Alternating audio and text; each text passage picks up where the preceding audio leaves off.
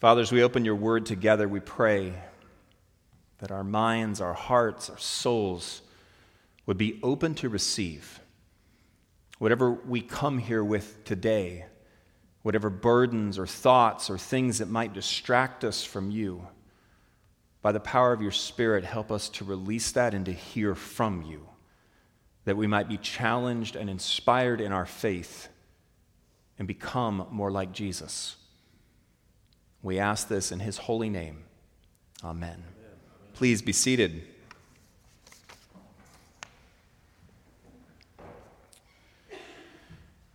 I'm going to begin today with a couple of short sayings that you'll all recognize.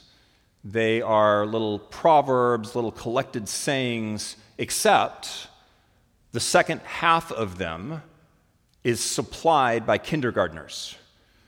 So the first half you'll know, the second half you'll... Better to be safe than punched by a fifth grader. You can lead a horse to water, but how? If you lie down with the dogs, you'll stink in the morning. Children should be seen and not spanked or grounded. And then this is just the same teacher who did this in her class asked kids to come up with anything they would want adults to know. And this is one of them that came up. Think of the biggest number you can. Now add 5, then imagine you had that many Twinkies. That is 5 more than the biggest number you could think of. Little kids have a way of looking and thinking about the world that I think adults at times could learn from. But the reason I share those is because as we continue in Ecclesiastes, we're going to get a proverb this morning. Not quite like better to be safe than punched by a fifth grader, but it is a proverb. And it establishes something that he wants us to understand about the world. And so what we're going to do this morning is we're going to look at what leads to the proverb and then what he takes away from it. So if you'd like to follow along, grab one of the pew Bibles, open it up to page 950, or if you have your own Bible, pull that out too, or phone, or so many ways to access God's Word. Ecclesiastes chapter 1, page 950.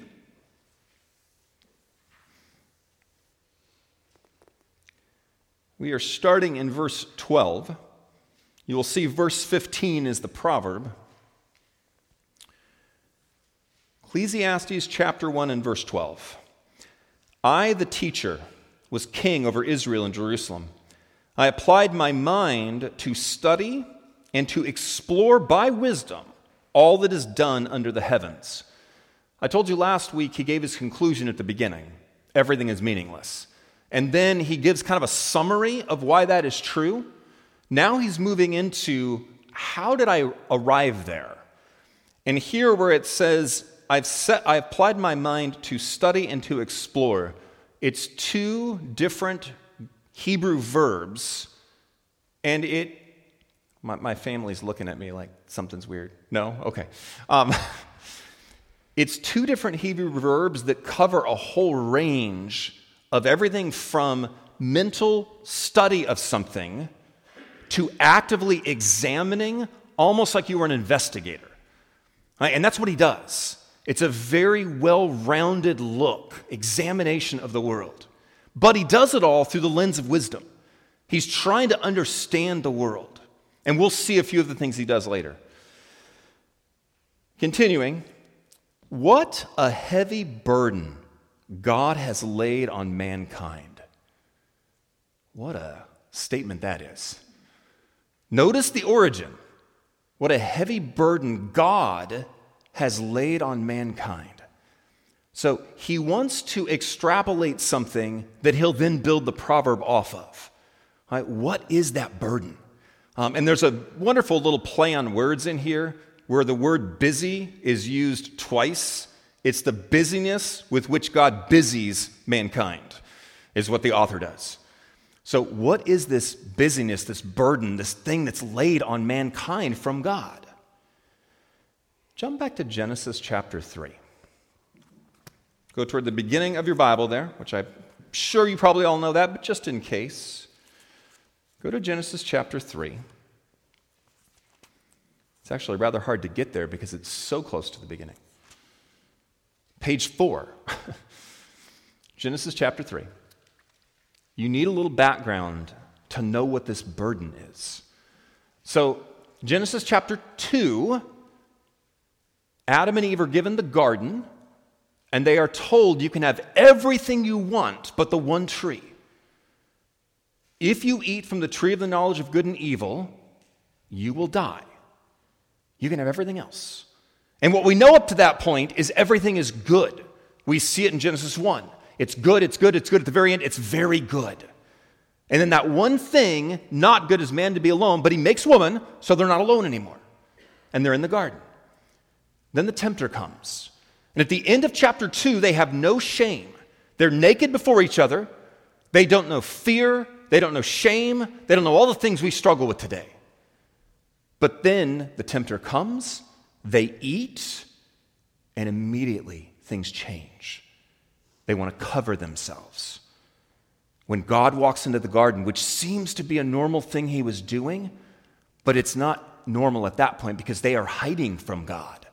They are afraid. They may not understand completely what death is at this point, but they do know that God said, if you eat of this, you're going to die. So they are hiding from God. God shows up, and this is what I want you to see. Go to verse 16 of chapter 3. To the woman, God said, I will make your pains in childbearing very severe. With painful labor, you will give birth to children. Your desire will be for your husband, and he will rule over you. To Adam, he said, because you listened to your wife and ate the fruit from the tree, which I commanded you, you must not eat from. Cursed is the ground because of you. Through painful toil, you will eat from it all the days of your life. It'll produce thorns and thistles for you, and you will eat the plants of the field. By the sweat of your brow, you will eat your food until you return to the ground, since you were taken from it. For dust you are, and to dust you will return. Here is the burden. From the moment sin comes in, and all of the shame and the darkness and the hate and the sickness and the evil and all of it, everything we're going to do in life becomes challenging. From childbirth to relationships to occupations, it all becomes a burden that it was not supposed to be. Just to get food, it's going to be by the sweat of your brow. The earth is not going to work with you in the way that I wanted it to work with you when you were in the garden. It's going to produce thorns and thistles. In your relationships, it's not going to be as easy and as beautiful and as simple as it was meant to be. Instead, all of your insecurities, all of your pride, all of your fears, they're going to interfere with your relationships. Can you think of a single person in your life you've not at some point had a struggle with? Whether it's your spouse, your kid, your parents, your friend, your neighbor, your coworker, because all of it has become a challenge. It has all become a burden, and that is our life. And the first time you see it is in Genesis chapter 4 with Cain and Abel. And I'm not going to read the story, but if you know it, these two brothers, they come and they bring their offerings to the Lord. And the Lord accepts one and not the other. It's Cain's offering that God doesn't accept. So what does he do? He goes and he murders his brother. Now I want you to imagine you're Adam and Eve. You're not sure what death is up to this point. And your first experience is holding your child, whose name is Abel. Do you know what that is in Hebrew? Hevel. It's the word from Ecclesiastes. Meaningless, fleeting, futile. This did not have to happen. The relationship did not have to break down. But that is what we live in now. A fallen world that will be challenging in so many facets. To the point that, go back to Ecclesiastes, page 950.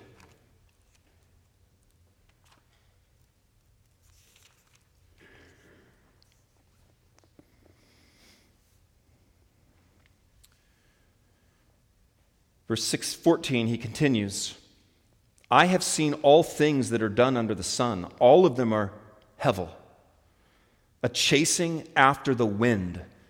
Fascinating word. The word chasing is often translated as shepherd.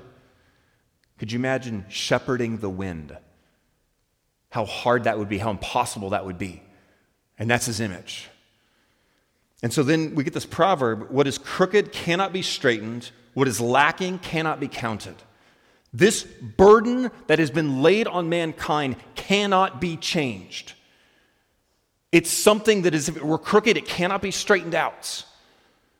If it's lacking, that is, there's nothing there. So you can't count anything. I thought of it like this. If you happen to notice when you were walking in, at any point, although I think Bev may have cleaned them all up, I reached into our shredder and I grabbed a handful of papers out of our shredder here at the church. Not very many. But man, these things, like I walked from the office to here, set them down, and somehow they are everywhere along the path I went on, and I'm pretty sure they're on paths I didn't go on. Somehow these little things are everywhere. What do you use a shredder for? You want to make sure that people can't read documents that have sensitive information on them, right? So you may put in there something that has a bank account on it or social security number or whatever to make sure people can't read it. You are trying to take something and that's crooked and make it impossible to straighten it out. And yet, if you've seen CSI or any of those other kind of things, you know that at times they pull these things out of the shredder and they start lining them up. You know, and they work through until they can find it and they go, oh, I've got it. I just needed those numbers. And somehow they find just those numbers. Well, to make the Proverbs point, you would take this right here, burn it, take the ashes, and go spread them over the ocean. Now I'd like you to figure out what that paper said. You cannot change the situation we are in until eternity, until a new heavens and a new earth, until Christ returns. We will live this challenging life, where things are harder than God wanted them to be, where we will struggle with our jobs, with our relationships, with life. That's how it is. As I said when I started this series, there's not a lot of optimism right at the beginning, but we need to accept this. He does, and so here's what Kohelet does after that. Oh man, I'm gonna make such a mess. Go back into the text. What can he do? Well, I said to myself, this is actually a really beautiful phrase. I had a conversation with my heart, is what it says. I had a conversation with my heart. Look, I have increased in wisdom more than anyone who has ruled over Jerusalem before me. I've experienced much wisdom and knowledge. Then I applied myself to the understanding of wisdom. So not only did I go out and get the wisdom, I learned it, I found it, I collected it, but then I set my mind to really explore and understand both the wisdom and its impact. Then I applied myself to understanding wisdom and also of madness and folly. But I learned that this too is a chasing after the wind. Why? For with much wisdom comes much sorrow. The more knowledge, the more grief. Now, he's going to explore wisdom throughout the book, and he will say this, and you need to hear it. Wisdom is better than folly. Don't think they're equal.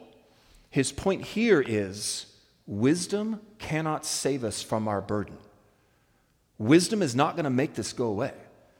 As wise as you can get, you will still have these struggles. In fact, wisdom has its own negative. The wiser you get, the more sorrow there is to it. The more you understand, the more the burden comes to you.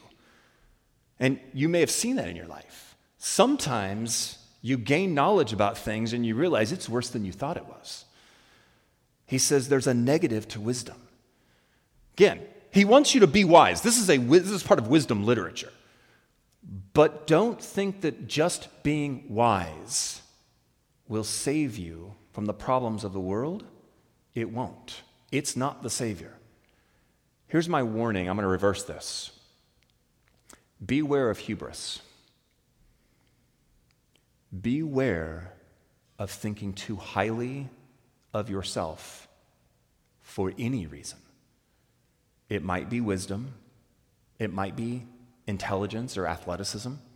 It might be street smarts. It might be just experience, how long you've lived. There are so many ways we can end up doing this, holding ourselves above other people. And it can be subtle, the way we do it. It can come in the form of just, looking down on people. But it can also come in the form of not listening to people, not taking people seriously, thinking you have answers when you haven't really looked for all the facts. There are so many ways we can get caught up in our own pride. Here's how I think of it, and just kind of get this image. I told you over Advent that my son bought me a puzzle, a 500-piece puzzle. I don't do a ton of puzzles, but I do kind of enjoy them when I do them. And this particular puzzle, what made it so interesting is all of the pieces not only were unique, 500 unique pieces, but they were also these odd, weird shapes at points. It was the hardest puzzle I've ever done. But here's a couple of things that happened with me. When you put a puzzle together, where do you start? Edges, right? Yeah, you put the frame together. So I'm pulling all the pieces out, I'm putting the edges together.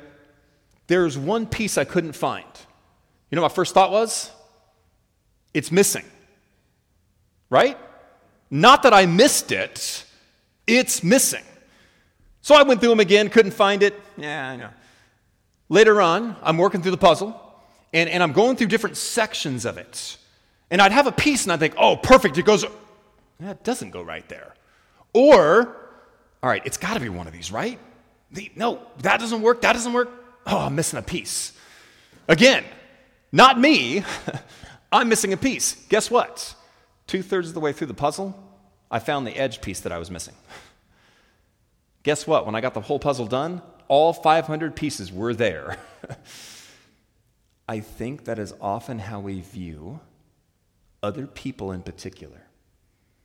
We think we know more than we do. We often put the blame on somebody else. That's a form of hubris. And it's not helpful. And honestly, it's part of the fall. This is part of our dysfunctional relationships. It's part of our pride and our insecurities. We must take the time to listen, to ask questions, and to have some humility. All of us would benefit from it. So, number one, he tries wisdom. That didn't work. Here's the second thing he tries. Chapter 2 and verse 1, I said to myself, come now, I will test you with pleasure to find out what is good. All right, let's see if pleasure can be the answer. If the world is a total mess and it's going to be challenging and a burden on us all the time, what about pleasure? Maybe that can be our answer. But that also proved to be Hevel. Laughter, I said, it's madness. And what does pleasure accomplish? I tried cheering myself with wine and embracing folly. My mind's still guiding me with wisdom. So I'm not sure if his experiments was, it seems a little biased because he says, I'm out there drinking and partying, but I'm still using wisdom. If you're still using wisdom, you're not drinking enough to understand what partying really is. I don't think that's it.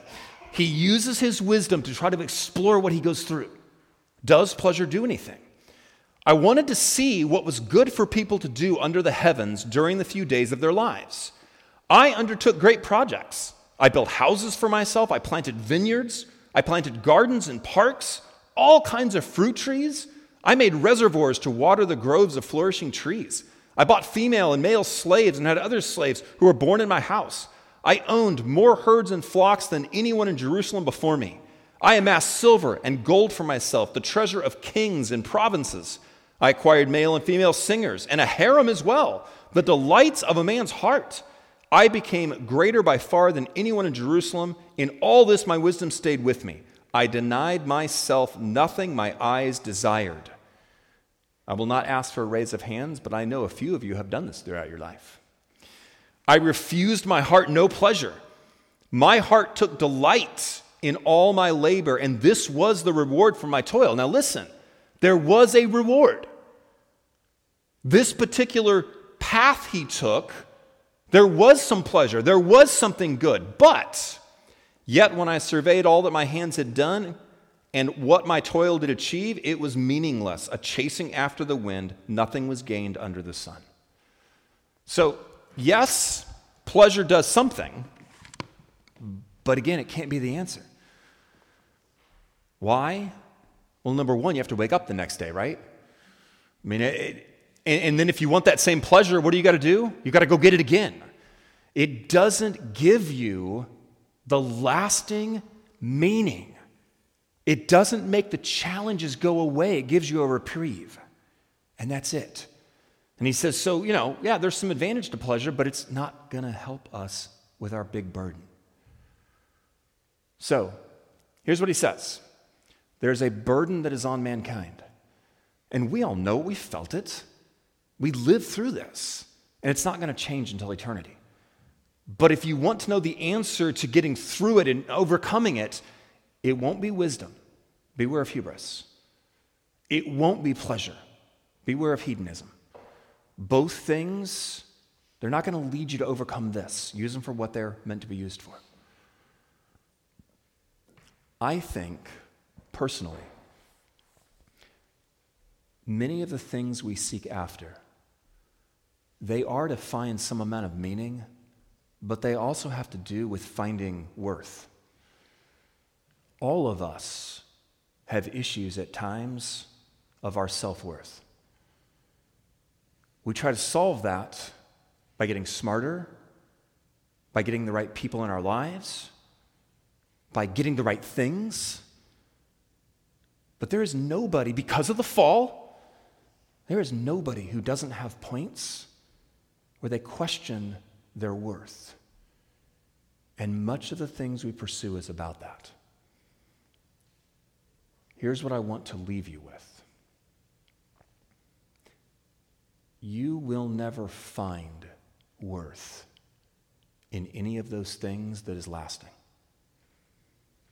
You'll find it to be fleeting. You'll find Hevel.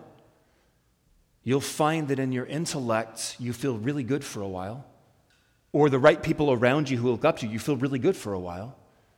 But then you'll get in the recesses of your own heart, and you'll remember all the insecurities. You'll remember all the things you struggle with. The stuff you think nobody knows about, and some of it they don't. You cannot find worth, ultimately, in all of those things. You'll find it if you're willing to in what we read in the gospel. Because it is the one unchangeable thing.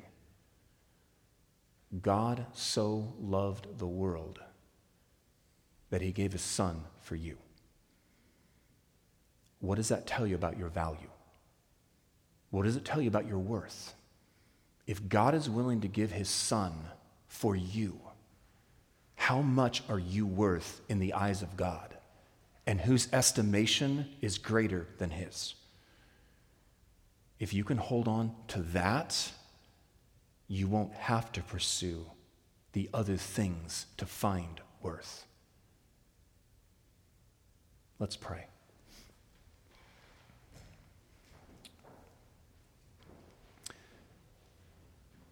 Father, we've all been through difficulties. We have faced challenges. We know this world isn't perfect. But as we listen to Kohelet's words, help us to really grasp how big the challenges are, the burden is, and to lean into our worth in you, not in all the things we might pursue to find it ourselves. In Jesus' holy name, amen.